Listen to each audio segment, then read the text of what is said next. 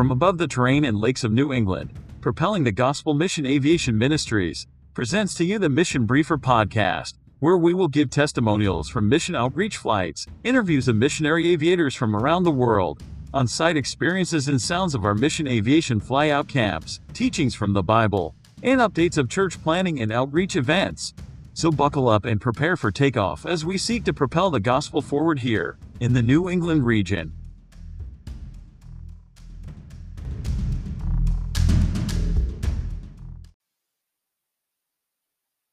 Good morning from the great state of Maine. Here in New England, the weather has been changing quickly. Leaves are starting to change and even fall. This past weekend, we had our church men's retreat up in Aquasic, up in Rangeley, Maine, uh, where 12 men were up there, and I did some fly fishing, stayed in a small camp up there, and it was just a great blessing. But I tell you what, waking up Saturday morning, 38 degrees was quite the eye opening experience. My pastor recently said, Life is full of various transitions. He also said, it, as far as parents go, that it's a series of goodbyes. And recently, seeing our oldest son get on the school bus was one of those first goodbyes. But as we go from goodbyes into transitions, into un charted territory within our lives, it's good to hear a word from the Lord. It's good to know guide, that He will lead and guide. Just this past week, one of my assignments was on lifespan development, talking about childhood, adolescent ages, early adulthood, and typically what happens within those years, um, both with the body, the mind, the spirit, and we had to write a paper on our goals moving forward based on our development over the last, say, decade. It was really encouraging. Um, writing it out on paper, you realize the things that are lacking within your own life. And, and I, I brought up three points that I, I personally want to work on. Um, just clear direction, knowing that just because there's an opportunity doesn't necessarily constitute a calling.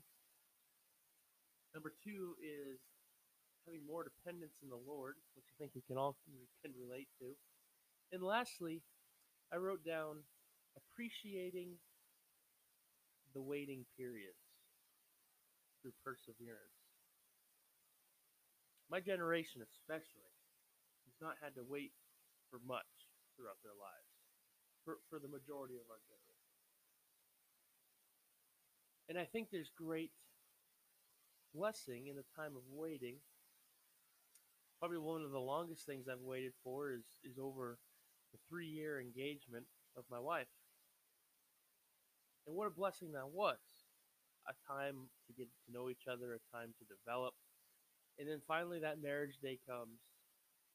And what a wonderful day to finally be married to the woman that I love the woman that the Lord sent. But honestly, that's probably the longest thing I've had to wait for.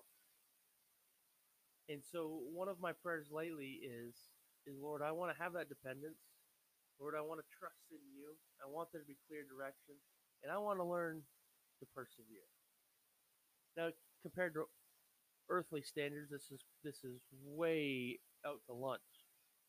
Not most people pray for this.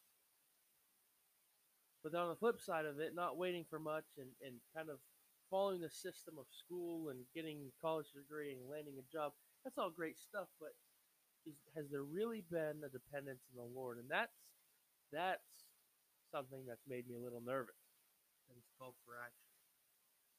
And so my prayer is that the Lord gives clear direction and I fully trust him in it.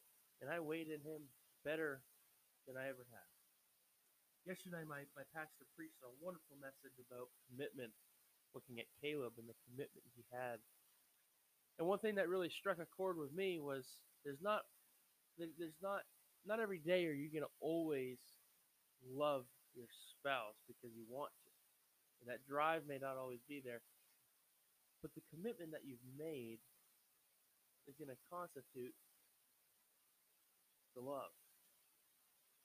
And it really had me really intrigued and slowed down a lot.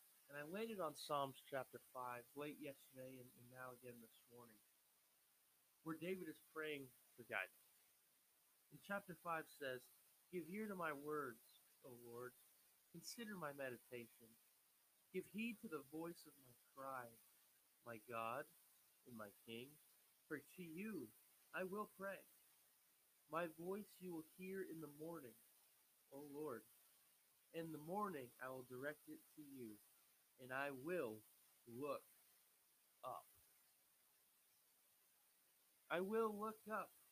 You will hear my voice in the morning, Lord. Sometimes that's the only thing we need to do when looking for guidance. Direct our voice to the Lord. Look up. Anticipate. You are my King and my God. Verse 4 says, For you are not a God who takes pleasure in wickedness, nor shall evil dwell with you. The boastful shall not stand in your sight. You hate all workers of iniquity. Now we're seeing the flip side of this thought. You shall, you shall destroy those who speak falsehood. The Lord abhors the bloodthirsty and deceitful man. But as for me, I will come into your house in the multitude of your mercy. In fear of you, I will worship towards your holy temple. Lead me. Verse 8 Lead me, O Lord, in your righteousness because of my enemies. Make your way straight before my face. For there is no faithfulness in their mouth. Their inward part is destruction. Their throat is an open tomb. They flatter with their tongue. Pronounce them guilty, O God. Let them fall by their own counsels. Cast them out in the multitude of their transgressions.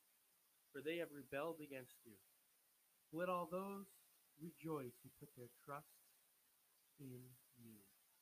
Let them ever shout for joy because you defend them.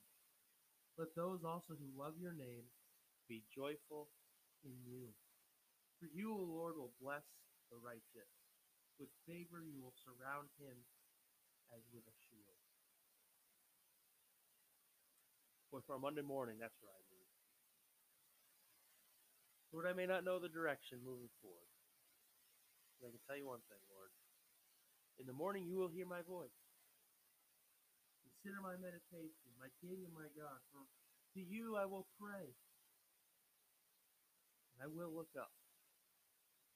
In our culture we're in today, transitions, uncharted territory. Let him hear your voice in the morning. Jehoshaphat, when he prayed, Lord, we don't know what to do. I need help. That wasn't a beautiful prayer. Probably three or four word sentence. So look up. More than ever in our lifetime, especially as young people.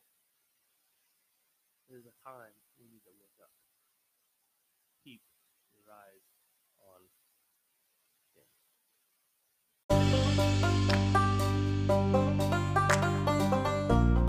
Thank you for listening to the Mission Briefer podcast, a ministry of propelling the gospel missions.